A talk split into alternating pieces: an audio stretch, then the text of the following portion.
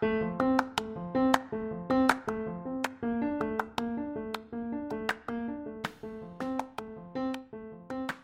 ați revenit în postoperator.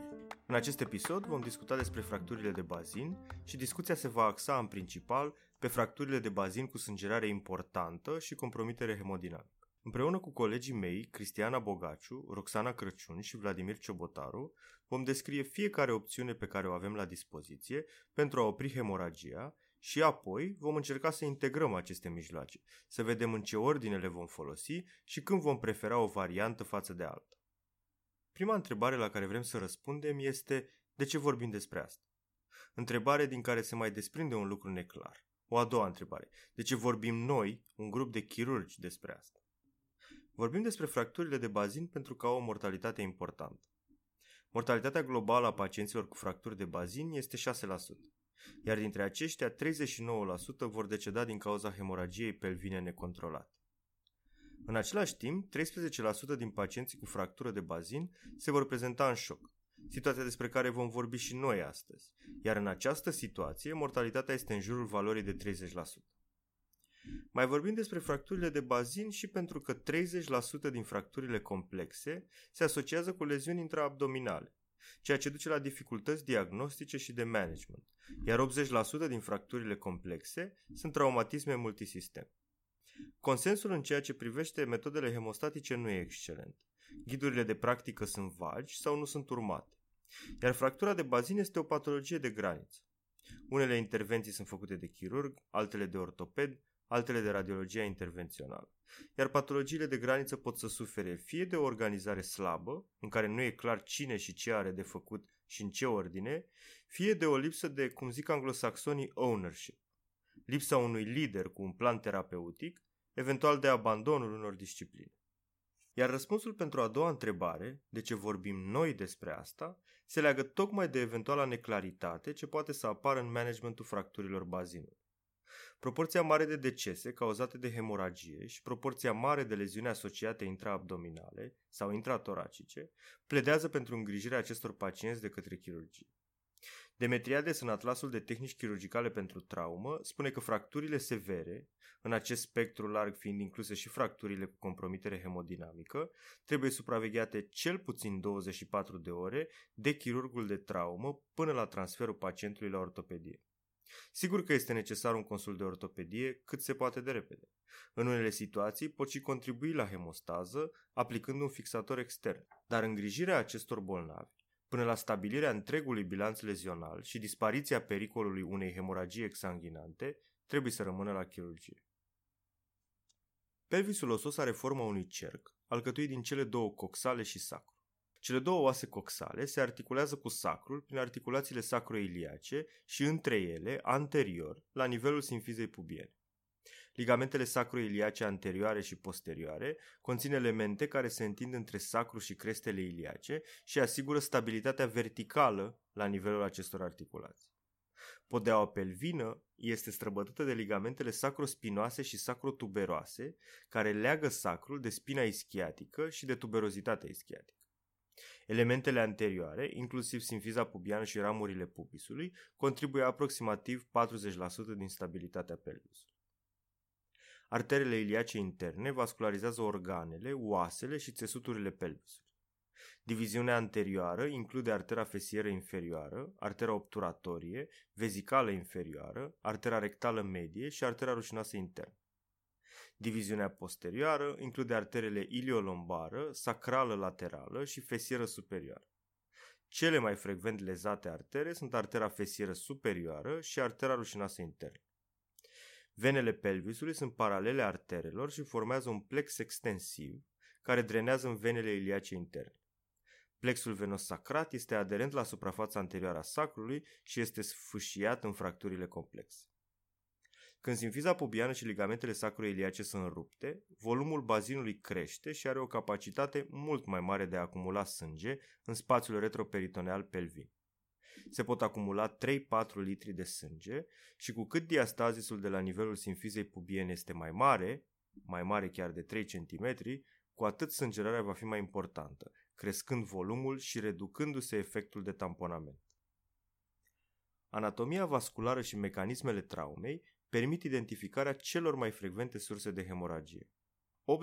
80% din toate hemoragiile pelvine sunt cauzate de sângerări din plexul venos. Sângerările arteriale sunt prezente la 10-15% din toate fracturile în carte deschisă și în 75% din fracturile de bazin asociate cu instabilitate hemodinamică. În același timp, sângerările se produc și din fragmentele spongioase ale oaselor fracturate.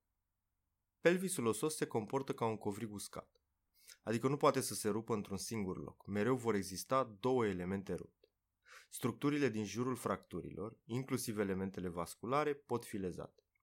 Presiunea din cavitatea pelvină este mai mică decât presiunea venoasă sau arterială, iar bazinul are un spațiu potențial mare în retroperitoneu care să se umple cu sânge și cheaguri. Viscerele din bazin sunt ușor comprimate sau deplasate spre superior, spre abdomen, ceea ce duce la formarea unui spațiu și mai mare care poate primi sânge. Este foarte rar ca peritoneul să se rupă și sângerarea să se verse în cavitatea peritoneală. Mai degrabă, peritoneul se autodisecă de pe pelvisul osos din toate direcțiile, posterior, lateral și anterior, creând mai mult spațiu pentru sângerare. Hemoragia pelvină exsanguinantă este, în mod tipic, rezultatul sângerării arteriale asociată cu sângerare venoasă. Pelvisul conține viscere urogenitale și digestive, care pot fi lezate în fracturile de bazin. Fracturile prin compresie laterală se asociază cel mai frecvent cu leziuni urogenitale, în timp ce rectul este lezat frecvent în fracturile deschise de bazin. Clasificările folosite pentru fracturile bazinului sunt clasificarea Tile și clasificarea Young-Burgess. O să le descriem pe scurt, pentru că ne vom mai întâlni cu ele pe parcursul episodului. Clasificarea Tile împarte fracturile în trei grupe, bazat pe stabilitatea bazinului, stabilitatea evaluată clinic și radiologic. Tipul A se referă la fracturi stabile, cu ligamente posterioare intacte. Acestea cuprind fracturi transversale de sacru, fracturi de aripi iliace, ram pubian, fracturile care implică doar acetabulul sau fracturile simple de avulsie cu fragmente mici. Tipul B din clasificarea Tile este cauzat de forțe care duc la rotație internă sau externă și sunt parțial stabile, adică stabile vertical, dar instabile rotațional. Sunt fracturi în care arcul posterior al bazinului este parțial distrus. Cuprind fracturile de tip carte deschisă și fracturile în mâneri de găleată. Tipul C cuprinde fracturile în care arcul posterior al bazinului este distrus complet și sunt fracturi instabile atât rotațional cât și vertical. Clasificarea Young-Burgess împarte fracturile bazinului în trei categorii în funcție de vectorul forței care a dus la fractură. Prima categorie este categoria rezultată în urma forțelor de compresie pe direcție antero-posterioară, în plan sagital, mecanism regăsit frecvent în accidentele rutiere. Se subîmparte în trei grupe, grupa 1 cu diastazis la nivelul simfizei pubiene sub 2,5 cm și ligamente posterioare intacte, grupa 2 care presupune ruperea ligamentelor sacroiliace anterioare și a ligamentelor sacrospinoase și sacrotuberoase, dar cu păstrarea ligamentelor sacroiliace posterioare, grupă în care diastazisul depășește 2,5 cm și hemoragia este mai probabil. Și grupa 3, în care energia transferată este mare și ligamentele sacroiliace posterioare sunt distruse cu instabilitate completă a hemibazinului și probabilitate mare de hemoragie importantă, leziuni nervoase și leziuni viscerale. A doua categorie este reprezentată de fracturile rezultate în urma compresiilor laterale, un alt mecanism comun în accidentele rutiere. Și a doua categorie se subîmparte în trei grupe. Grupa 1 include fracturi transverse ale inelului anterior sau fracturi impactate la nivelul sacrului și sunt în mare parte stabile. Grupa a doua cuprinde fracturi generate de energie mai mare, care rup ligamentele sacroiliace posterioare și duc la deplasare în articulație sau fracturi oblice ale osului iliac, în care partea superioară rămâne atașată sacrului, în timp ce partea inferioară este mobilă. În funcție de energie, aceste fracturi pot fi stabile sau instabile. Grupa a treia de fracturi prin compresie laterală cuprinde fracturi extrem de instabile, în care forța a comprimat și rotit hemibazinul până la distrugerea completă a articulațiilor sacroiliace și a ligamentelor sacrotuberoase și sacrospinoase. În această grupă, leziunile neurovasculare și viscerale sunt extrem de frecvente. A treia categorie a clasificării Young-Burgess cuprinde leziunile produse prin forfecare verticală, rezultate în mod tipic de căderi de la înălțime și implică fracturi anterioare, fie de ram pubian sau simfiză pubiană, și posterioare, și anume de complex sacroiliac. De obicei sunt instabile. Implicarea mai multor forțe pe mai multe direcții poate duce la tipuri combinate de fracturi, cel mai frecvent implicând compresia laterală și forfecarea verticală. Aproximativ o treime din pacienți prezintă fracturi cu mecanism combinat. Găsiți descrise pe larg aceste clasificări în ediția 8 a Trauma sau diverse reprezentări grafice la o simplă căutare pe Google. Vă încurajăm să puneți pauză și să revedeți imaginile în orice moment în care simțiți nevoia unui ajutor grafic pentru a înțelege mai ușor. Să discutăm un pic despre diagnosticul fracturilor de bazin, un diagnostic care nu este simplu. Un rol important pentru a realiza acest diagnostic îl are handover-ul MIST. MIST vine de la Mechanism, Injuries, Signs and Treatment. Mecanismul comunicat de MIST poate sugera prezența unei fracturi de bazin, poate să indice celelalte leziuni și poate indica potențialul unei hemoragii majore.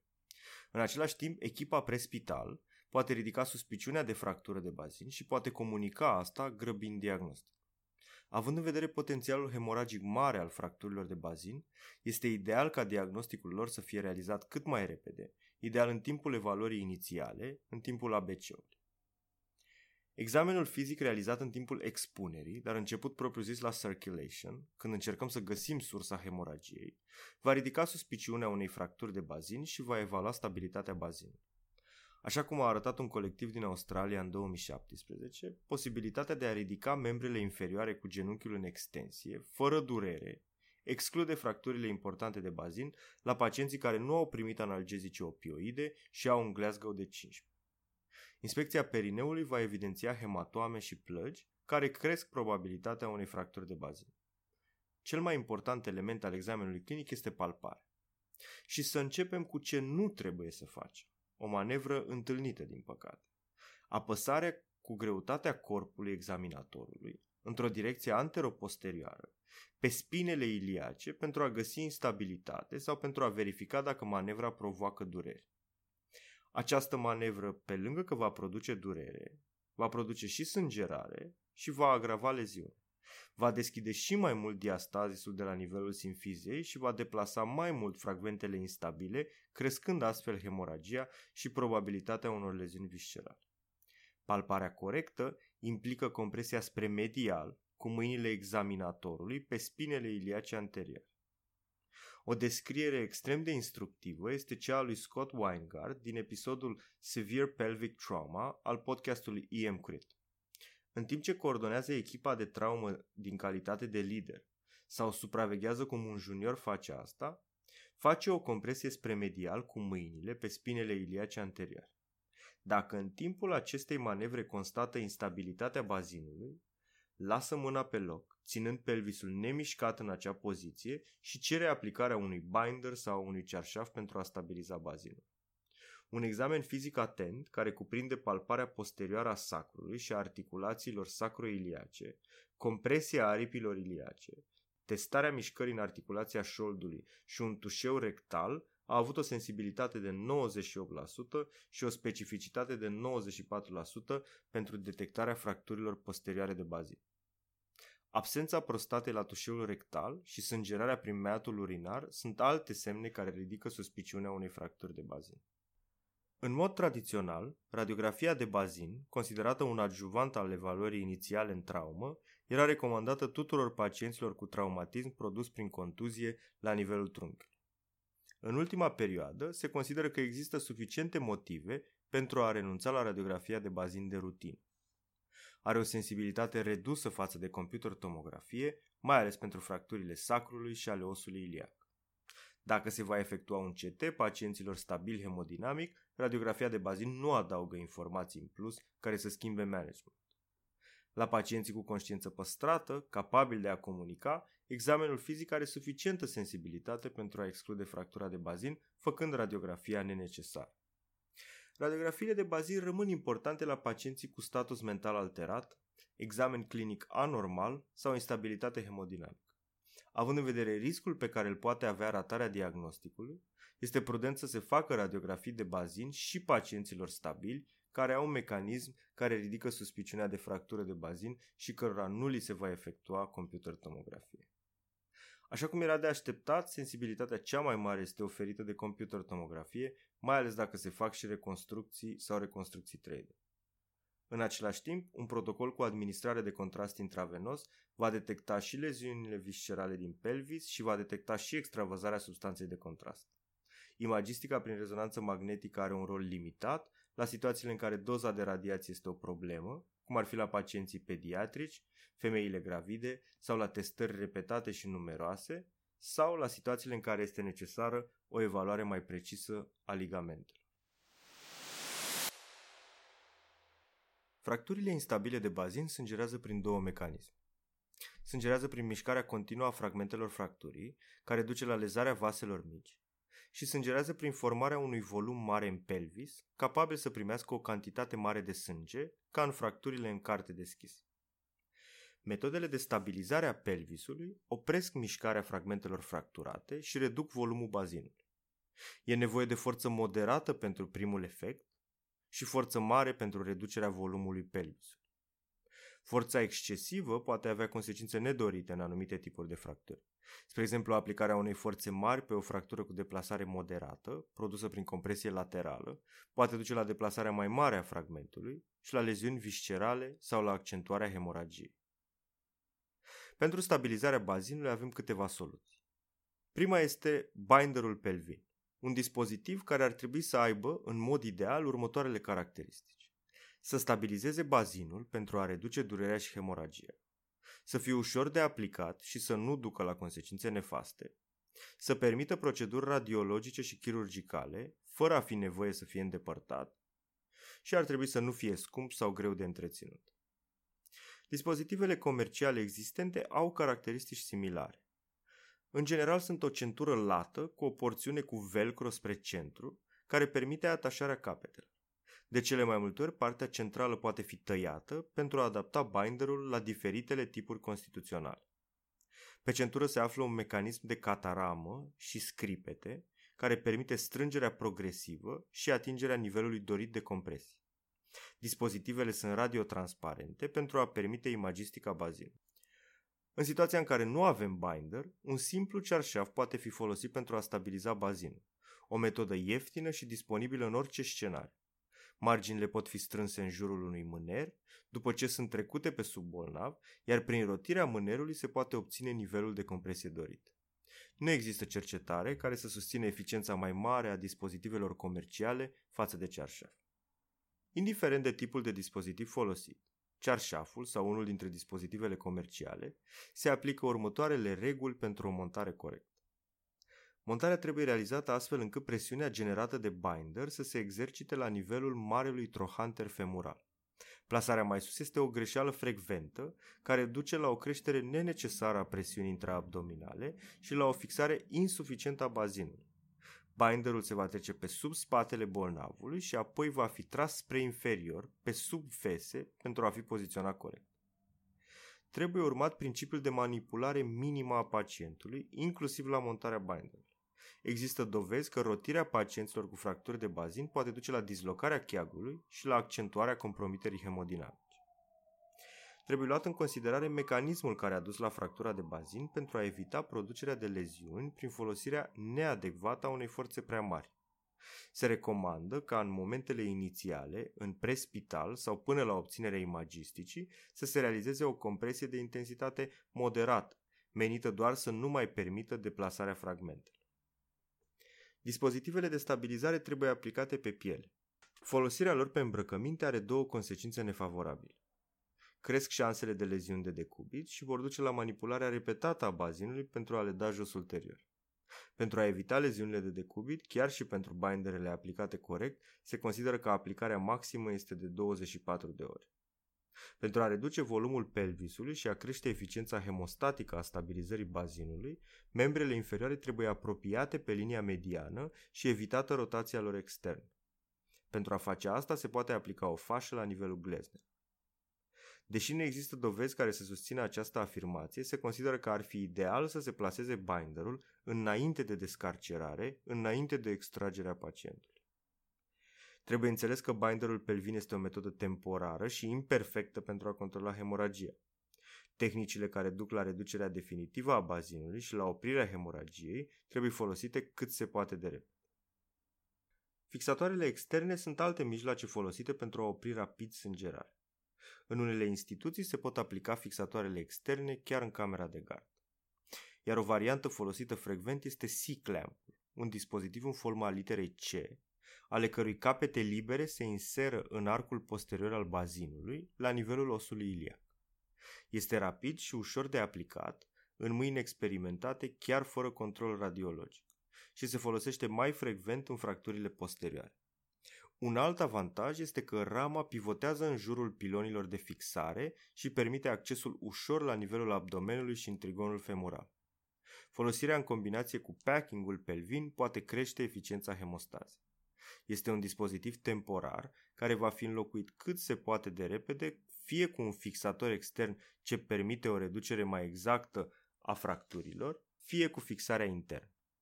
Utilizarea C-clamp-ului are următoarele contraindicații fracturile cominutive și fracturile transforaminale ale sacrului, fracturile aripii iliece și fracturile prin compresie laterală. Fixarea externă precoce permite stabilizarea elementelor fracturate, reducerea volumului bazinului și formarea de cheagă. Există o varietate de fixatoare externe, iar descrierea lor depășește scopul acestui episod. Trebuie reținute următoarele aspecte generale. Fixatoarele externe reprezintă o soluție temporară pentru fracturile cu instabilitate mare, soluția definitivă fiind reprezentată de fixarea internă. În decubit dorsal, fixatoarele externe asigură stabilitatea bazinului. În ortostatism, forțele de încărcare verticală depășesc capacitățile fixatorului. Dacă nu se trece la fixare internă, fixatoarele externe rămân montate 6-12 săptămâni și complicațiile cele mai frecvente sunt infecțiile la locurile de inserție ale pinilor și leziunile structurilor nervoase în timpul montării. Trebuie reținut că fixatoarele externe se vor monta în două momente. Odată în timpul resuscitării pentru a ajuta hemostaza și a doua oară într-o etapă ulterioară, dacă se consideră suficient de eficiente pentru a stabiliza pe termen lung fractura. Fracturile prin forfecare verticală au frecvent nevoie de fixare internă definitivă. REBOA este acronimul pentru Resuscitative Endovascular Balloon Occlusion of the Aorta sau ocluzia endovasculară cu balon aortei cu scop de resuscitare. Tehnica nu este una nouă, fiind utilizată pentru prima dată în tratamentul traumelor la jumătatea secolului trecut de către un medic american în timpul războiului din Corea. Metoda de obstrucționare endovasculară cu balona fluxului sanguin la nivelul aortei descendente este destul de frecvent folosită în cadrul chirurgiei vasculare, de exemplu în cazul anevrismelor aortei abdominale sau în cazul hemoragiilor majore postpartum.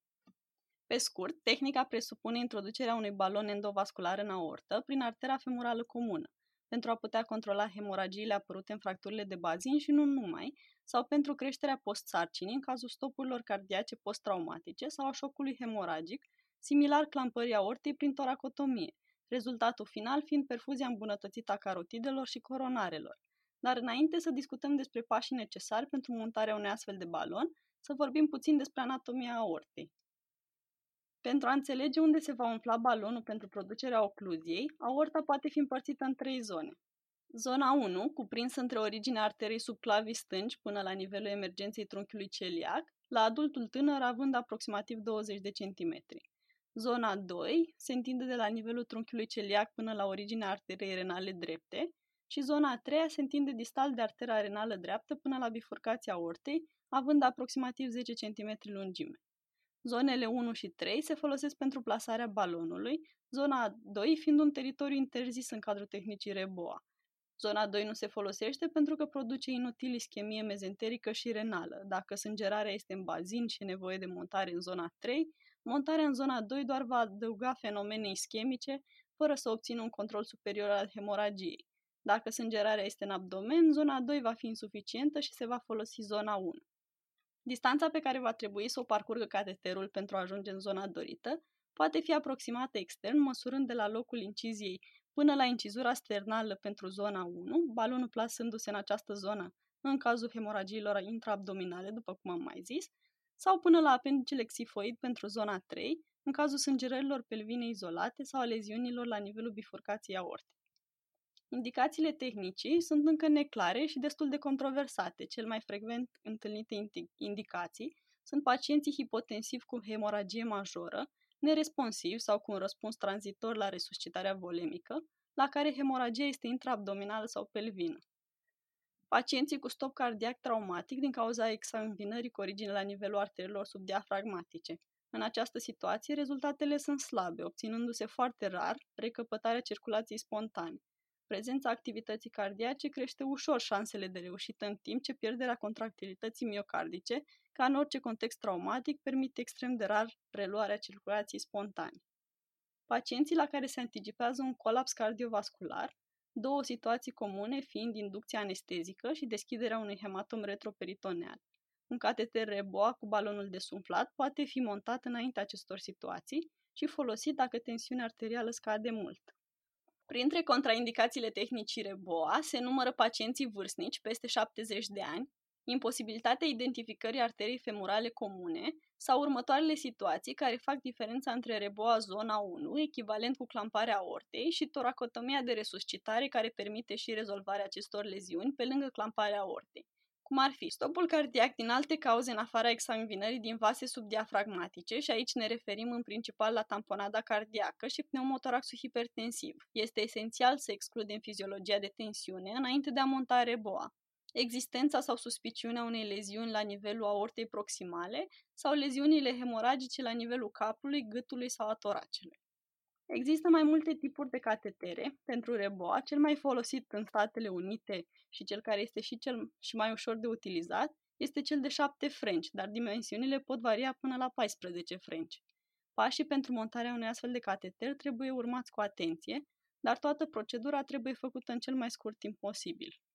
Se începe cu aseptizarea zonei și identificarea arterii femurale comune cu ajutorul unei sonde ecografice, la aproximativ 2 cm inferior de ligamentul inghinal, în dreptul jumătății acestuia. Se poate obține accesul și fără imagistică, folosind palparea pulsului pentru orientare, manevră destul de greu de realizat la pacientul hipotensiv. În situațiile în care nu se poate palpa pulsul și nu se poate folosi nici ghidajul ecografic, singura variantă rămasă este expunerea chirurgicală a arterei femurale comune. E foarte important ca accesul să fie în artera femurală comună și nu în artera femurală superficială se introduce o linie arterială. Introducerea unei astfel de linii în femurala comună este utilă și la pacienții aflați în șoc, care nu constituie o indicație pentru reboa, aceasta putând fi folosită pentru resuscitarea volemică, prelevarea de probe hematologice și monitorizarea invazivă. Având avantajul că facilitează montarea rapidă a unui cateter reboa, multe centre folosesc de rutină o linie arterială femurală la pacienții traumatizați cu anumite criterii de gravitate. În funcție de kitul aflat la dispoziție, va fi necesară sau nu introducerea unui ghid metalic, care va fi menținut în permanență de un operator pentru a evita deplasarea nedorită a acestuia. Urmează dilatarea secvențială și introducerea tecii arteriale, a cărei poziție va fi menținută constantă de un ajutor. Utilizând ghidul metalic sau direct la nivelul arterei, se introduce cateterul reboa și se va avansa în funcție de lungimea aproximată prin măsurătorile externe, până la nivelul incizurii sternale pentru zona 1 sau până la nivelul apendicelui xifoid pentru zona 3. Înainte de umflarea balonului, se va confirma radiologic sau ecografic poziția corectă a cateterului în zona 1 sau 3. În timp ce se monitorizează presiunea arterială sistolică la nivelul arterelor proximale, cel mai frecvent fiind folosit artera radială, se va introduce treptat în balon substanță de contrast diluată cu ser fiziologic până vom obține răspunsul presional așteptat, și anume creșterea presiunii sistolice și scăderea acesteia la nivelul arterei femorale contralaterale. Se introduce substanță de contrast diluată pentru a nu se ajunge în situația în care viscozitatea prea mare a acesteia să îngreuneze dezumflarea balonului intraortic. Prezența substanței de contrast permite confirmarea radiologică a poziției balonului. Studiile morfometrice arată că diametrul mediu al aortei este de 1,3-1,9 cm în zona 3 și 1,5-2,4 cm în zona 1, valori destul de constante pentru adulții obișnuiți, Astfel se recomandă 8 ml pentru umflarea balonașului în zona 1 și 2 ml pentru zona 3. Se securizează cateterul, dar ar fi de preferat ca pe toată durata menținerii acestuia să fie ținut în poziție de către un operator, în special în timpul transportului către sala de operații. E important să se marcheze lungimea până la care a fost introdus cateterul și să fie notat timpul de când a fost umflat balonul intraaortic. Complicațiile care pot apărea sunt multiple și pot fi legate de oricare dintre pașii parcurs pentru reboa. Complicațiile legate de acces sunt hemoragia la locul puncției, formarea unui pseudoanevrism și infecțiile de plagă. Mărimea dispozitivului folosit pentru acces este legată direct proporțional cu ischemia membrului inferior, fie prin embolizare, fie prin tromboza vasului. Aceste complicații sunt mult mai rare atunci când se folosește dispozitivul de șapte frenci. Complicațiile potențiale care pot să apară la avansarea cateterului sau umflarea balonului sunt formarea unui flap intimal, leziuni vasculare parietale care pot duce la tromboză și embolie și funcționarea peretelui vascular ce poate duce la hemoragie sau formarea unui pseudoanevrism. Pentru a evita aceste complicații, se recomandă folosirea controlului fluoroscopic permanent dacă timpul și resursele permit. Orice fel de monitorizare s-ar folosi, nu se va avansa niciodată cateterul dacă se întâmpină rezistență. Umflarea exagerată a balonului poate duce la ruptura aortei, eveniment ce va avea consecințe catastrofale. Un alt element la care trebuie să fim atenți este timpul în care fluxul sanguin este obstrucționat. Durata crescută duce la ischemie irreversibilă a organelor interne și deces, în special în cadrul reboa în zona 1, riscul fiind ceva mai mic pentru zona 3. Nu există o perioadă determinată de timp care să fie 100% sigură pentru toți pacienții, durata fiind dependentă de fiziologia fiecărui pacient. Un răspuns bun la întrebarea cât poate fi menținut un cateter reboa e atât cât e nevoie, având în vedere că alternativa este decesul prin exsanguinare. Ghidurile actuale recomandă o durată de sub 60 de minute pentru zona 1 și sub 120 de minute pentru zona 3. O metodă pentru reducerea ischemiei este obstrucția intermitentă sau doar parțială a ortei prin reducerea presiunii la nivelul balonului. Pe un model suin, Kuckelman și colaboratorii au arătat că ocluzia intermitentă în zona 1 poate prelungi timpul de menținere, reducând fenomenele ischemice. Printre cele mai mari probleme pe care le pune reboa este leziunea de reperfuzie. În mod evident, leziunea dată de ischemie și reperfuzie este dependentă de timpul în care balonul a fost menținut umflat și se recomandă ca timpul să fie cât se poate de scurt. În momentul reperfuziei se vor elibera în circulația sistemică și pulmonară un număr mare de metaboliți toxici care duc la activarea în cascadă de citochine inflamatorii, inotropism negativ și disfuncție cardiacă, vasodilatație marcată și disfuncție capilară pulmonară. Dezumflarea balonului, așa cum am menționat anterior, este un moment potențial periculos ce poate duce la dezechilibre fiziologice majore. Pentru a mai reduce din amploarea acestor fenomene, se pot lua o serie de măsuri, cum ar fi Dezumflarea balonului trebuie să se facă după o resuscitare cât mai corectă a pacientului și, eventual, după corectarea coagulopatiei. Dezumflarea balonului ar trebui făcută în sala de operație sau în sală hibridă, sală de operații cu un potențial de angiografie. Membrele superioare și toracele ar trebui încălzite activ, din contră, membrele inferioare nu trebuie încălzite cât timp balonul este umflat pentru a nu accentua fenomenele de ischemie-reperfuzie.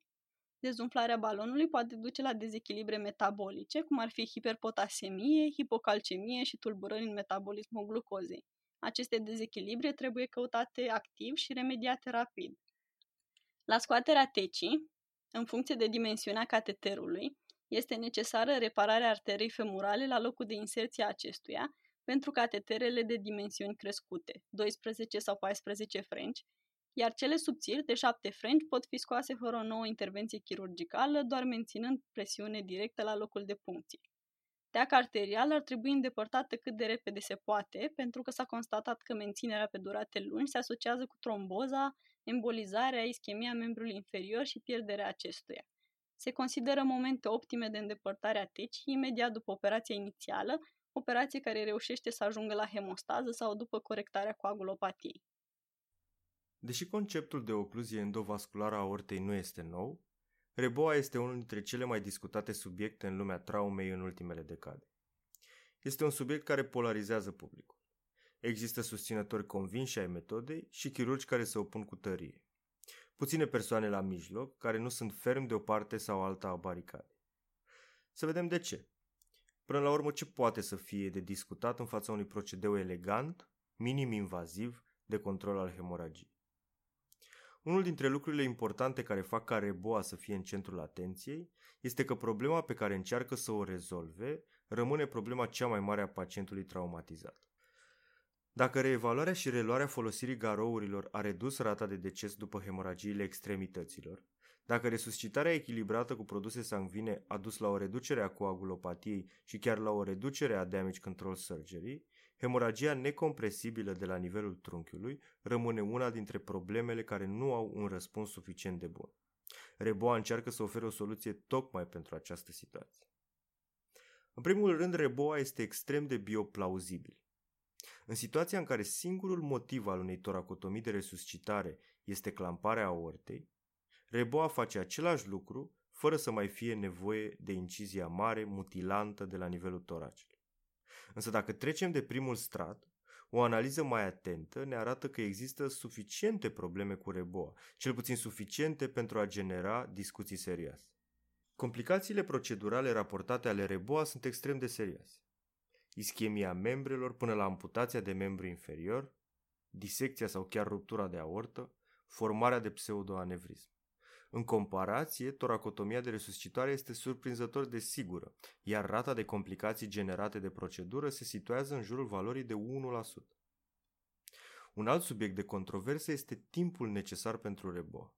În mâinile unui expert care a realizat mai multe proceduri, timpul mediu este de 6 minute. Și chiar dacă 6 minute nu sună mult, timpul de la incizie până la acces în torace în cazul toracotomiei este de sub un minut. Și, așa cum s-a stabilit clar, timpul până la hemostază este cel mai puternic predictor de supraviețuire. Altă problemă potențială a montării de reboa este sângerarea de la nivelul gâtului sau toracelui sau fiziologia de tensiune care duce la șoc sau stop cardiac. În această situație, reboa nu poate fi folosit sau, mai rău, poate fi folosit în mod eronat cu consecințe catastrofale. Sediul hemoragiei nu e mereu extrem de clar, mai ales la pacienții in extremis. Toracotomia de resuscitare, față de reboa, are avantajul că poate rezolva aceste leziuni. Un ultim motiv care face ca o bună parte a comunității de traumă să privească cu scepticism reboa este discuția despre montarea prespital. Deși extrem de atractivă, pentru că ar putea rezolva multe hemoragii de trunchi, reboa prespital este considerată extrem de periculoasă. Complicațiile și incidentele procedurale par mai probabile în prespital.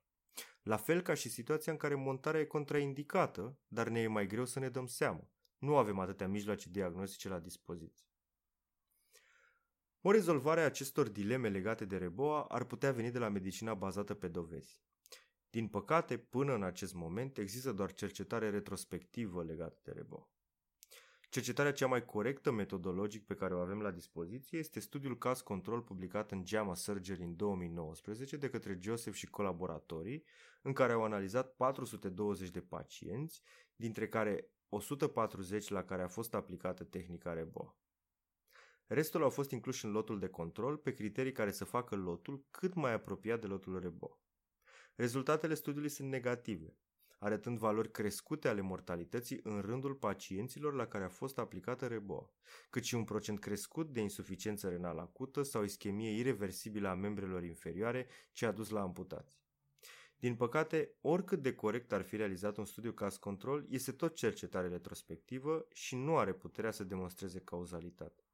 Așa că în acest moment, până la alte cercetări, ne aflăm în fața unei metode extrem de atractive, care este extrem de bioplauzibilă, dar pentru care nu avem suficiente dovezi.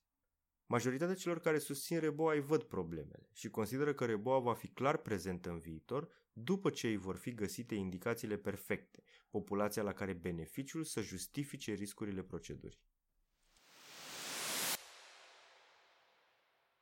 Packingul la nivelul pelvisului nu a avut inițial cele mai bune rezultate. Incizia peritoneului face să dispară efectul de tamponament, iar forma bazinului face ca pe măsură ce hematomul pelvin se mărește, câmpurile să fie împinse spre superior în abdomen. Tehnica plasării preperitoneale a câmpurilor rezolvă cele două probleme și este eficientă în anumite situații în a face hemostaza. Packingul reprezintă introducerea de câmpuri moi în spațiul extraperitoneal de la nivelul pelvisului, zona 3 a retroperitoneului, pentru a obține compresia și a controla sângerarea de la acest nivel, eficiența cea mai mare fiind în principal pentru sângerarea venoasă. Packingul pelvin este indicat pentru pacienții cu fracturi de bazin în următoarele situații. Pacienți instabili hemodinamic, pacienți care au indicații de laparotomie pentru leziuni intraabdominale asociate sau pacienți la care angioembolizarea a eșuat sau nu este disponibilă. Packingul pelvin se poate realiza izolat printr-o incizie subombilicală sau în timpul unei laparotomii de urgență pentru leziuni intraabdominale asociate. Pacientul se va poziționa în decubit dorsal, câmpul operator va include toracele, abdomenul și membrele pelvine până la nivelul genunchilor pentru abordul unor eventuale leziuni asociate în contextul unei traume majore. Trebuie să existe acces la arterele femorale pentru procedele de radiologie intervențională. Pentru packingul pelvin izolat, se face o incizie mediană subombilicală de circa 80 cm. Se poate opta și pentru o incizie farmiștiel, mai ales în cazul în care există cicatrici pe linia mediană. Se disecă structurile subcutanate până la nivelul peritoneului, care nu va fi incizat și se obține astfel acces în spațiul prevezical retius. Accesul în acest spațiu este facil, zona fiind disecată de hematom. Se creează spațiul de lucru cu retracția peretelui abdominal spre lateral de către un ajutor și prin compresia manuală a peritoneului cu mâna non-dominantă. Se evacuează cheagurile și hematomul din spațiul preperitoneal și se introduc, peste mâna non-dominantă, câmpuri moi, de o parte și de cealaltă a vezicii urinare, începând de la articulațiile sacroiliace și continuând spre anterior. Pe parcursul introducerii câmpurilor trebuie evitată lezarea peritoneului. Lezarea peritoneului va duce la pierderea efectului de tamponament și la sângerare în cavitatea peritoneală. În același timp, prin defectul format, pot hernia anse de intestin subțire care pot umple câmpul operator și îngreuna procedura. Pentru a obține efectul dorit, trebuie să ne asigurăm că spațiul este umplut cu câmpuri moi și că acestea realizează o compresie eficientă. În mod tipic sunt necesare 3-5 câmpuri moi de fiecare parte, dar vor fi plasate câte câmpuri sunt necesare pentru a umple în întregime spațiul extraperitoneal. Dacă efectul de tamponament este eficient, câmpurile plasate anterior, ultimele, vor rămâne relativ curate. Pentru a menține compresia, se va sutura fascia cu un fier în surge, eventual și piele. Frecvent, fracturile de bazin se asociază cu leziuni importante intraabdominale, leziuni ce necesită laparotomie exploratorie. În această situație, packingul pelvin se va realiza pe cale transabdominală, la nivelul inciziei pentru laparotomie. Unii autori recomandă că dacă laparotomia se efectuează la pacienți la care există diagnosticul de fractură de bazin, incizia mediană să nu coboare sub punctul cel mai înalt al hematomului și să nu-l deschidă, doar dacă această limitare a inciziei nu compromite laparotomia. Dacă în timpul aparotomiei se găsește un hematom pelvin de zonă 3 neexpansiv, acesta nu se deschide, considerând că peritoneul reușește să facă un tamponament eficient. Trebuie precizat că hematomele de zonă 3 produse prin mecanism penetrant se explorează de fiecare dată. Dacă se consideră necesar pechingul pelvin, fie pentru un hematom expansiv, fie pentru un hematom pulsatil, tehnica este următoarea. Se identifică marginea peritoneului de la nivelul inciziei, se disecă de pe peretele lateral al pelvisului și se evacuează hematom. Ca în descrierea anterioară, hematomul a făcut mare parte a disecției, iar spațiul trebuie doar mărit și ținut deschis. Se introduc câmpuri în ambele părți până la umplerea spațiului și obținerea unui efect de tamponare. Hayato Kurihara spune că dacă faci packing pelvin și nu ți-e greu, nu transpiri, nu o faci corect. Mesajul fiind că spațiul trebuie umplut până la refuz de câmpuri pentru a face hemostază. În ambele situații de packing pelvin, manevra este mai eficientă dacă se asociază și o metodă care să țină fractura redusă și spațiul pelvin la un volum cât mai mic, cum ar fi reaplicarea unui binder sau montarea unui fixator extern.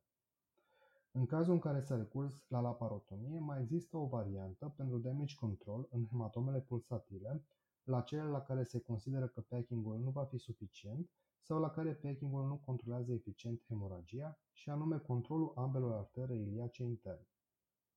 După rezolvarea leziunilor intraabdominale, se tracționează spre lateral colonul sigmoid pentru a expune hematomul retroperitoneal, aorta distală, bifurcația arterei iliace și ureterele. Retroperitoneul se deschide prin mobilizarea medială a colonii drept sau stâng sau prin incizia peritoneului parietal care acoperă bifurcația arteriei iliace comune. Se evacuează hematomul și se controlează sursele vizibile de hemoragie. Se disecă arterele iliace comune bilateral și se identifică și izolează arterele iliace interne bilateral cu pense în ele. Trebuie acordată o atenție deosebită ureterului care încrucișează bifurcația arterei iliace comune. Se aplică lațuri vasculare în jurul fiecărei iliace interne care se tracționează ferm pentru a produce o ocluzie vasculară și se fixează în această poziție cu clipuri la nivelul lațurilor. Această tehnică de ocluzie vasculară permite restabilirea fluxului în camera de angiografie prin îndepărtarea clipurilor și lațurilor. Variantele alternative sunt ligatura sau cliparea iliacelor interne, opțiuni irreversibile.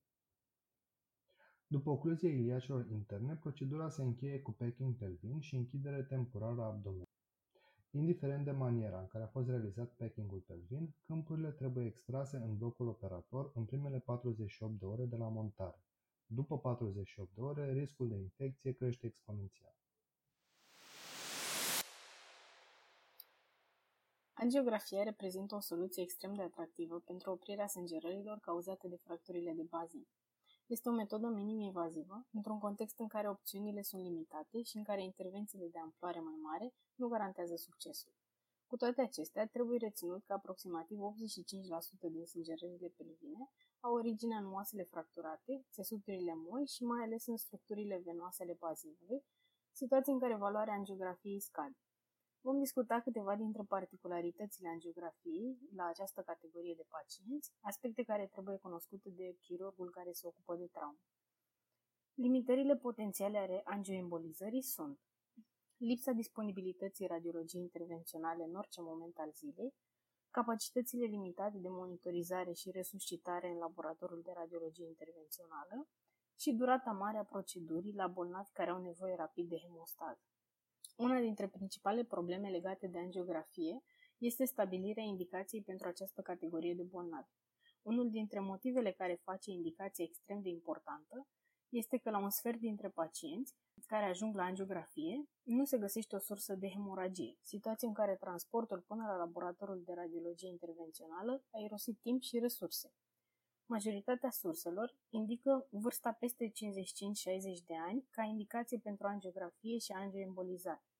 Un alt predictor pentru sângerare arterială este patternul fracturii. Fracturile care necesită cel mai des angioembolizare sunt fractura open book, mai ales dacă diastazisul depășește 2,5 cm, fractura bilaterală de ram superior și inferior pubian sau patternul în fluture și fracturile posterioare produse prin forfecare verticală. Majoritatea ghidurilor recomandă angiografia dacă se observă extravazare de substanțe de contrast în timpul computer tomografiei, indiferent de alți parametri. Velmaho sugerează că dezvoltarea tehnologică a computer tomografiei poate duce la supradiagnostic și la tratarea inutilă a unor hemoragii mici prin angioembolizare. În instituția lui, simpla prezența a extravazării de substanțe de contrast nu duce automat la angiografie. Decizia este luată mai degrabă personalizat. Pacienții cu instabilitate și necesar mare de produse sanguine vor merge la angiografie, în timp ce pacienții cu fiziologie bună pot fi urmăriți atent. Deși controversat, unii autori sugerează că și mărimea hematomului de zona 3 poate fi folosit ca indicație pentru angioembolizare. Cu siguranță prezența unui hematom mare, asociat cu fiziologie proastă, indică angiografia. O altă indicație este repetarea angiografiei dacă după prima procedură au fost excluse alte surse de hemoragie și fiziologia bolnavului sugerează că sângerarea continuă. Un alt aspect specific angiografiei în aceste condiții este necesarul logistic. În primul rând, aparatura de monitorizare și resuscitare din laboratorul de radiologie intervențională ar trebui să fie identică cu cea dintr-un bloc operator. Ar trebui să fie disponibile echipamente pentru infuzie rapidă a lichidelor, monitorizare hemodinamică non-invazivă și ventilație mecanică. Aceste echipamente trebuie folosite pe parcursul angiografiei, iar resuscitarea trebuie continuată în laboratorul de radiologie intervențională. În al doilea rând, echipa care însoțește pacientul în laboratorul de radiologie intervențională trebuie să conțină echipa chirurgicală care se ocupă de caz, un intensivist dacă este nevoie și personal auxiliar cu experiență de terapie intensivă. Trebuie să fie foarte clar că transferul îngrijirii de la echipa de traumă către personalul din laboratorul de radiologie intervențională este neadecvat și insuficient. Angiografia la această categorie de pacienți este foarte similară cu laparotomia pentru hemostază. Ar trebui supravegheată de echipa chirurgicală. În trauma, Velmahos explică conceptul de angiografie damage control. În mod normal, angiografia presupune identificarea precisă a hemoragiei, asta presupune intubare selectivă a ramurilor arterei iliace interne, consum mare de timp și doze mari de substanțe de contrast. Însă, în context traumatic, și așa cum am văzut când am enumerat indicațiile angiografiei, la pacienții care au semne de sângerare în cantitate mare, tratamentul oferit trebuie să urmeze principiile damage control surgery. Procedura trebuie să fie rapidă, eficientă și temporară. Velmahos propune embolizarea ambelor arterei iliace interne, o soluție rapidă pentru că radiologul nu consumă timp manevrând catetere de mici dimensiuni pe ramuri mici ale iliacii. Eficientă pentru că oprește hemoragie din orice ram al iliacii interne și temporară pentru că se folosesc agenți temporari pentru embolizare, cum ar fi particule de burete de gelatină. Fragmentele de burete se taie astfel încât să nu fie mai mici de 2 mm pentru a nu permite migrarea pe vase de calibru mai mic. Motivele pentru care embolizarea bilaterală este cea mai bună variantă, în opinia lui Velmahos, sunt Pacienții care au nevoie de angiografie prezintă un grad de șoc și un grad de vasoconstricție, ceea ce poate împiedica extravazarea substanței de contrast și poate duce la concluzia eronată că sângerarea s-a oprit. Continuarea resuscitării și îmbunătățirea parametrilor hemodinamici poate duce la sângerare după angiografie. Al doilea motiv este că rețeaua vasculară a bazinului este atât de bocată încât un vas care sângerează poate fi alimentat și din artera iliacă contralaterală. În situația asta, embolizarea doar pe partea sângerării poate să nu facă hemostază. Al treilea motiv pentru embolizare bilaterală este că unele sângerări sunt localizate pe linia mediană și este extrem de greu de identificat din ce parte primesc sânge. Cea mai serioasă întrebare legată de embolizarea bilaterală este siguranța. Pe o serie de 30 de bolnavi la care au folosit embolizare bilaterală temporară, Velmaho și colaboratorii nu au înregistrat complicații majore. Explicația fiind că rețeaua vasculară bogată a bazinului este suficientă pentru cele câteva zile de embolizare cu burete până când arterele se recanalizează. Deși există raportări de complicații majore după embolizare bilaterală la bolnavi neoplazici, cum ar fi necroză de colon, sepsisul plăgii perineale sau necroza septică de cap femoral, majoritatea chirurgilor sunt de părere că apar excepțional în context traumatic și dacă apar, sunt mai degrabă consecința leziunilor traumatice decât a embolizării. În 2004, Ramirez și colaboratorii au comparat pacienții de sex masculin, 16 care au avut fracturi de bazin și la care s-a practicat angioembolizare bilaterală, cu 32 de pacienți cu fracturi de bazin fără embolizare bilaterală. A găsit o proporție mare de pacienți cu disfuncție sexuală, dar fără legătură cu embolizarea bilaterală. Concluzia a fost că dacă embolizarea bilaterală nu influențează un sistem atât de delicat cum ar fi funcția sexuală, probabil nu produce leziuni pe termen lung nici la nivelul altor organe. În afara situațiilor în care sângerarea are o origine care nu poate fi rezolvată de angiografie, există și situații în care angiografia eșuează să oprească o sângerare arterială. Eșecul pare să se întâmple la aproximativ 15% din cazuri și principalul factor incriminat este coagulopatia. În această situație, potențialul trombogen al materialului injectat nu este atins și vasele se recanalizează rapid în câteva ore. Embolizarea supraselectivă eșuează mai des față de embolizarea bilaterală a vaselor iliace interne. Să încercăm acum să integrăm cele spuse anterior. Să începem prin a vedea ce se poate face în prespital pentru fracturile de bazin. În prespital, opțiunile diagnostice și terapeutice sunt limitate.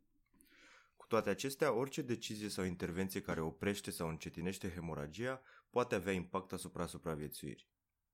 Un lucru extrem de important care trebuie realizat în prespital este stabilirea cu cât mai multă exactitate se poate a mecanismului traumei. Lucruri tipice care pot sugera fracturi de bazin sunt impactul bazinului cu rezervorul de combustibil în cazul motocicliștilor sau observarea unui tipar anume în deformările de șasiu în cazul victimelor încarcerate. Mecanismul traumei poate stabili oportunitatea de a plasa un binder și va fi comunicat echipei din spital în timpul handover-ului MIST, unde poate sugera leziuni intratoracice sau intraabdominale și ghida proceduri diagnostice. Diagnosticul unei fracturi de bazin în prespital nu este ușor de realizat. Semnele descrise clasic, echimozele și hematoamele de la nivelul perineului sau al organelor genitale nu au timp să apară până la evaluarea inițială. Poate cele mai importante elemente care ghidează diagnosticul sunt mecanismul contuziv, deformări evidente ale bazinului osos sau plăgi perineale, durerea dacă bolnavul poate să comunice și semnele de sângerare, tahicardia și hipotensiunea, pentru care bazinul ar putea fi una dintre explicații. Dacă în timpul evaluării inițiale există un mecanism care să implice bazinul și tulburare hemodinamică, se va aplica un binder pelvin. Trebuie înțelese următoarele particularități ale acestei intervenții. Aplicarea unui binder este o intervenție terapeutică, al cărei scop principal este oprirea hemoragiei. Din acest motiv ar trebui aplicat cât se poate de devreme. Dacă există nesiguranță în ceea ce privește diagnosticul, este mai precaut să fie aplicat un binder, însă nu trebuie abuzat. Prezența unui binder pelvin transmite un mesaj echipei din spital, care poate duce la consumul unei cantități mari de resurse. În unele sisteme medicale, decizia echipei prespital de a aplica un binder pelvin duce automat la trierea pacientului către un centru major de traumă. Alte elemente de care trebuie să ținem cont în prespital sunt că rotirea pacienților cu fracturi de bazin poate duce la distrugerea cheagului și la accentuarea compromiterii hemodinamice. Rotirea se va realiza doar pentru a plasa pacienții în decubit dorsal și a obține acces la calea aeriană. Transportul bolnavilor trebuie realizat cu prelată de transport și nu se vor roti bolnavii astfel încât să fie puși pe o targă rigid. Energia mare a mecanismului duce frecvent la asocierea altor leziuni osoase la nivelul membrelor inferioare. Nu există dovezi care să sugereze că aplicarea binderelor la pacienții cu fracturi acetabulare sau de femur proximal provoacă alte leziuni sau le accentuează pe cele existente. Pacienții care au fracturi femurale evidente au nevoie de stabilizare. La pacienții instabili hemodinamic, membrele inferioare vor fi tracționate în ax până la lungime egală, se va aplica binderul, iar membrele inferioare se vor fixa unul lângă celălalt la nivelul genunchilor, gleznelor și picioarelor cu fașă în forma cifrei 8. Dacă tracționarea membrelor în ax duce la accentuarea gradului de instabilitate hemodinamică, membrele se vor fixa în poziția în care au fost găsite. Odată ajungi la spital, opțiunile diagnostice și terapeutice sunt multiple și, din păcate, nu există dovezi care să ne ofere o cale clară, fără echivoc. Să începe prin a sublinia că o abordare multidisciplinară este esențială, din moment ce nicio disciplină nu are toate resursele sau toate abilitățile pentru a obține rezultate bune la acești bolnavi medicina de urgență, chirurgia de urgență, ortopedia și radiologia intervențională trebuie să joace rolul într-o echipă de traumă bine coordonată. Într-un episod din EM Crit, Scott Weingart povestește că Tom Scalea, directorul Shock Trauma Center din Baltimore, încheia fiecare curs de fracturi de bazin, spunând că discuția despre mijloacele terapeutice și ordinea în care vor fi folosite trebuie purtată la o masă, nu la capul bolnavului. Asta trebuie să ne atragă atenția că e nevoie de un protocol extrem de clar, cu care toată lumea să fie de acord și care să se poată realiza, adică să existe resurse, la fiecare bolnav suficient de repede. Pacienții care suferă traumatisme cu energie mare, care se soldează cu fracturi de bazin, au și alte surse potențiale de hemoragie, inclusiv în abdomen și torace.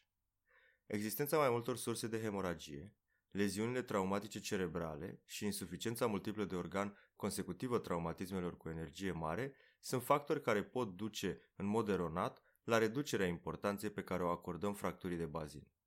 Pentru a salva viețile cu fracturi de bazin, este necesar să facem două lucruri. Să identificăm bazinul ca sursă primară sau ca o sursă importantă a hemoragiei și să intervenim rapid pentru a face hemostază.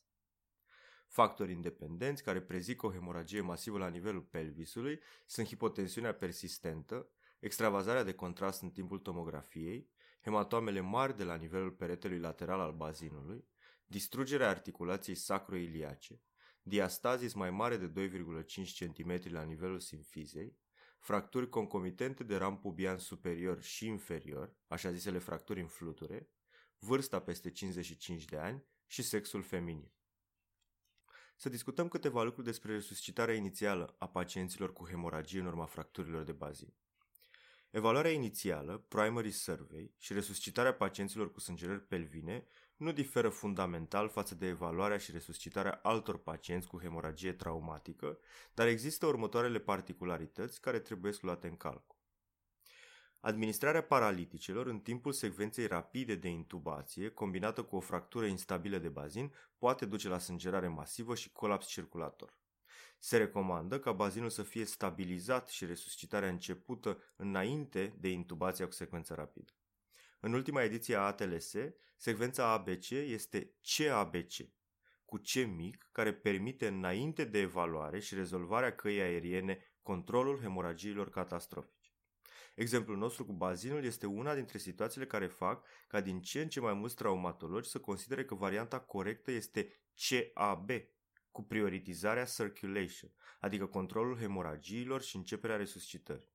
Ca în exemplul cu bazinul, intubarea fără controlul hemoragiei și fără resuscitare poate duce la colaps circulator în multe alte situații post-traumatice. Resuscitarea inițială urmează resuscitarea damage control cu toate principiile acesteia. Hipotensiune permisivă, folosirea produselor sanguine de vreme și în raport de 1 la 1 la 1, eventual resuscitare goal-directed dacă există TEG sau ROTEM, limitarea cantității de cristaloizi administrați, administrarea de acid tranexamic repede dacă sunteți convinși de trialurile crash. Accesul venos la pacienții cu fracturi de bazin sau cu semne care indică fractura de bazin trebuie să fie supradiafragmatic. Potențialul mare de leziuni vasculare face ca o cale femurală să fie nepotrivită pentru că nu există siguranța că lichidele administrate ajung în atriul drept. Se montează două catetere periferice de 14-18 gauge în fosele antecubitale sau un cateter venos central pe vena subclavie. Dacă accesul vascular venos este dificil, se trece rapid la cateter intraosos în humerusul proximal până la obținerea unui acces vascular convențional. Managementul pacienților cu fracturi de bazin care sunt stabili hemodinamic este clar și unitar în majoritatea ghidurilor.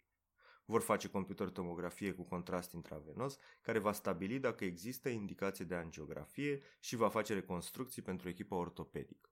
Majoritatea vor opta pentru angiografie dacă există exteriorizare de substanță de contrast. Așa cum amintisem anterior, Velmachos propune în trauma ca decizia de angiografie să fie individualizată și să permită unui grup de pacienți stabil hemodinamic și fără alte semne sugestive pentru sângerare mare să nu facă angiografie chiar dacă există extravazare. Reconstrucțiile vor permite echipei ortopedice să realizeze fixarea definitivă pe care o consideră potrivită. Pacienții instabili hemodinamic pun, așa cum era de așteptat, mai multe probleme. Nu există controverse în ceea ce privește stabilizarea unui bazin instabil. Fie pelvic binder, fie cearșaf, această stabilizare, în prespital sau spital, va duce la o limitare a hemoragiei și potențial la o ameliorare a fiziologiei. Un pas important care trebuie efectuat repede la pacientul cu fractură de bazin este să stabilim dacă există și o hemoragie în abdomen, caz în care abordarea se va modifica substanțial. Mijloacele diagnostice pe care le avem la dispoziție pentru a face această determinare sunt protocolul ecografic FAST, lavajul peritoneal diagnostic și aspirația peritoneală. Lavajul peritoneal diagnostic aproape a dispărut din centrele moderne de traumă, fiind înlocuit datorită accesului crescut la imagistic. Presupune accesul în peritoneu deschis sau percutanat și instalarea de 1000 de ml de ser fiziologic. Dacă lichidul aspirat îndeplinește anumite criterii, procedura se consideră pozitivă și indică laparotomie. În situația fracturilor de bazin, la pacienții instabili hemodinamic, întrebarea este dacă există o cantitate mare de sânge în peritoneu, o cantitate care să explice instabilitatea hemodinamică. Astfel se consideră că este suficientă aspirația peritoneală, primul timp al lavajului peritoneal diagnostic. Aspirația peritoneală se realizează fie deschis, fie percutanat. În situația noastră, a fracturilor de bazin, este preferabil să se realizeze supraumbilical pentru a nu deschide hematomul retroperitoneal și a pierde efectul de tamponament. Aspirarea unei cantități de 10 ml de sânge, bilă sau conținut intestinal impune la parotomie. Obținerea unui aspirat pozitiv oferă o indicație clară că hemoragia intraabdominală este semnificativă. O altă diferență mare și un avantaj al aspiratului față de lavajul peritoneal este viteza cu care oferă informații, practic instantaneu, în timp ce lavajul diagnostic are nevoie de timp pentru analiza hematologică și biochimică a lichidului. O cale non-invazivă și extrem de folosită pentru a diagnostica prezența hemoperitoneului este protocolul ecografic FAST. În situația fracturilor de bazin trebuie menționate următoarele particularități. FAST rămâne la fel de valoroasă pentru investigarea pericardului și spațiilor pleurale. Fastul pozitiv sau detectarea lichidului în peritoneu are o specificitate excelentă pentru leziuni intraperitoneale care necesită laparotomie. În unele situații, lichidul nu este sânge, Taial și colaboratorii găsind la unul din cinci bolnavi că lichidul reprezenta urină de la o ruptură intraperitoneală a vezicii urinare. Și la acești bolnavi însă laparotomia este necesară. Un rezultat negativ al FAST este un pic mai greu de interpretat. Se consideră că sensibilitatea FAST în acest context variază între 23 și 80%. O explicație a acestor valori reduse este modificarea anatomiei dată de hematomul pelvin, care face dificilă interpretarea imaginii. Deși sensibilitatea de a detecta lichid în peritoneu a FAST scade, este important să conștientizăm câteva nuanțe.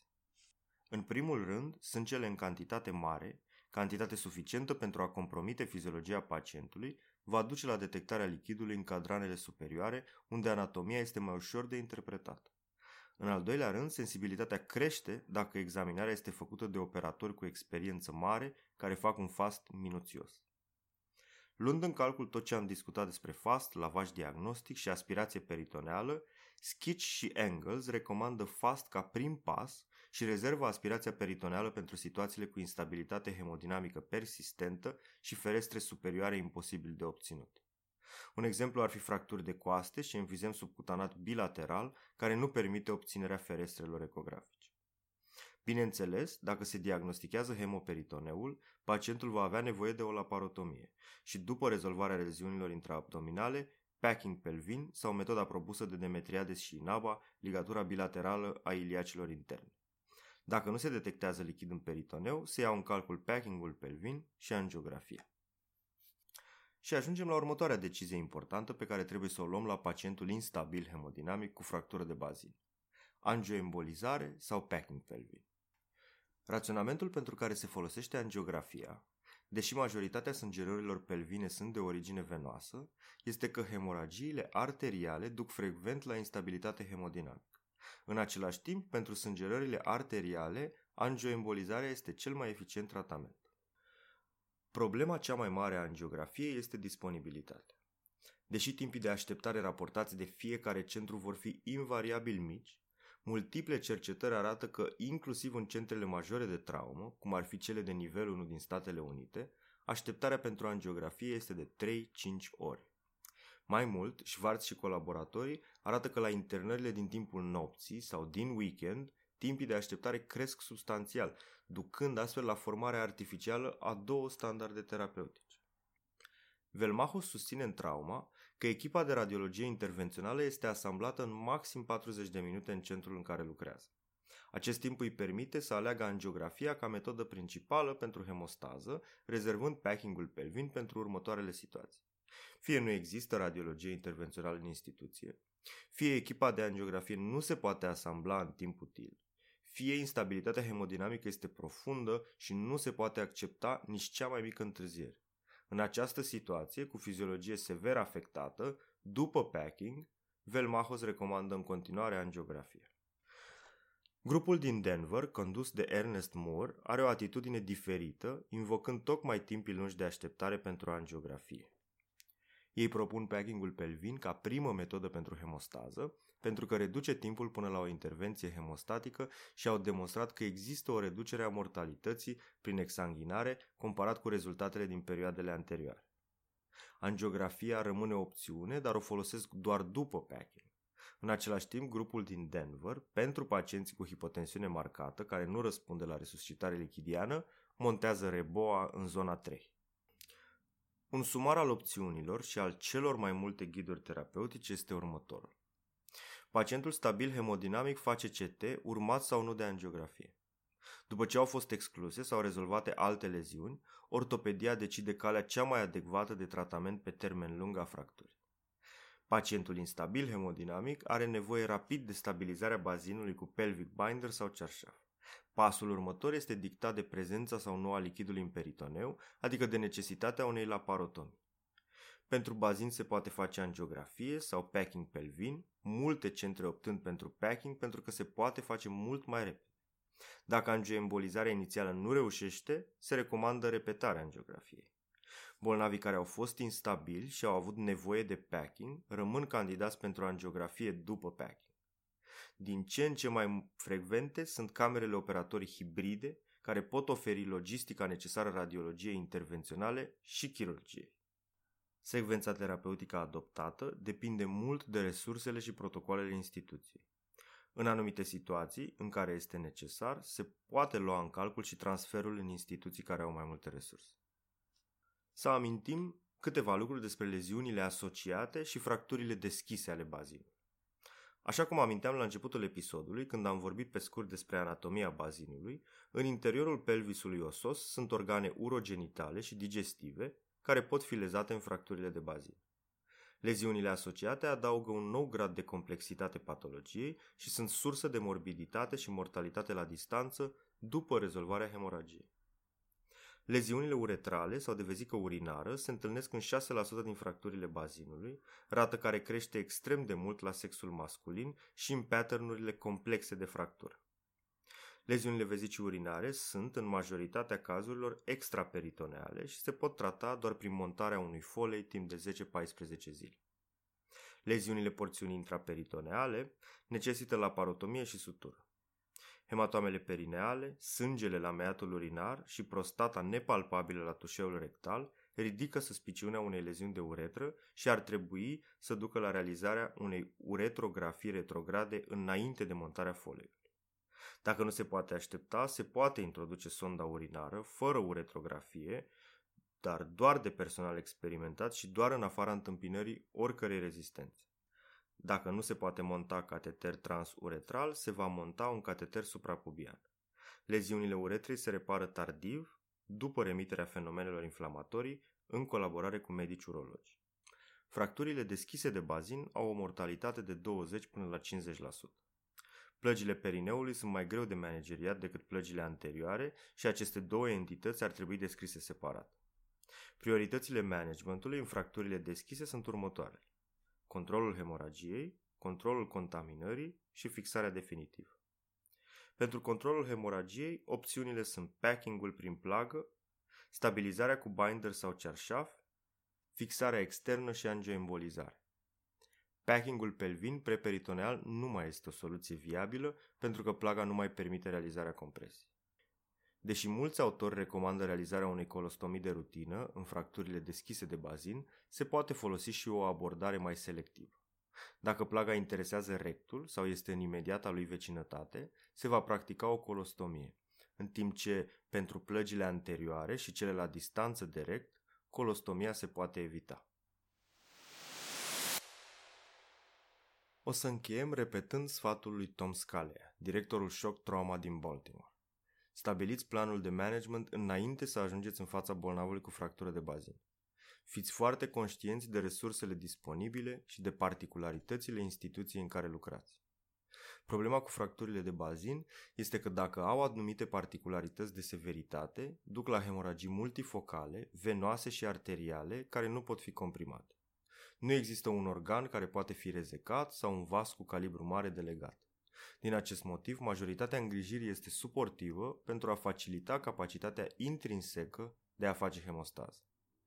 Dacă vorbim de skillurile necesare pentru fracturile de bazin, packingul pelvin e una dintre manevrele predate în cadrul Definitive Surgical Trauma Care, curs organizat în ultimii ani și în România sub patronajul UMF Carol Davila.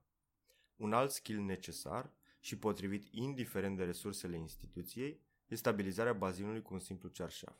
În notele episodului veți găsi un link către un film în care tehnica imobilizării bazinului cu un cearșaf este demonstrată corect și clar.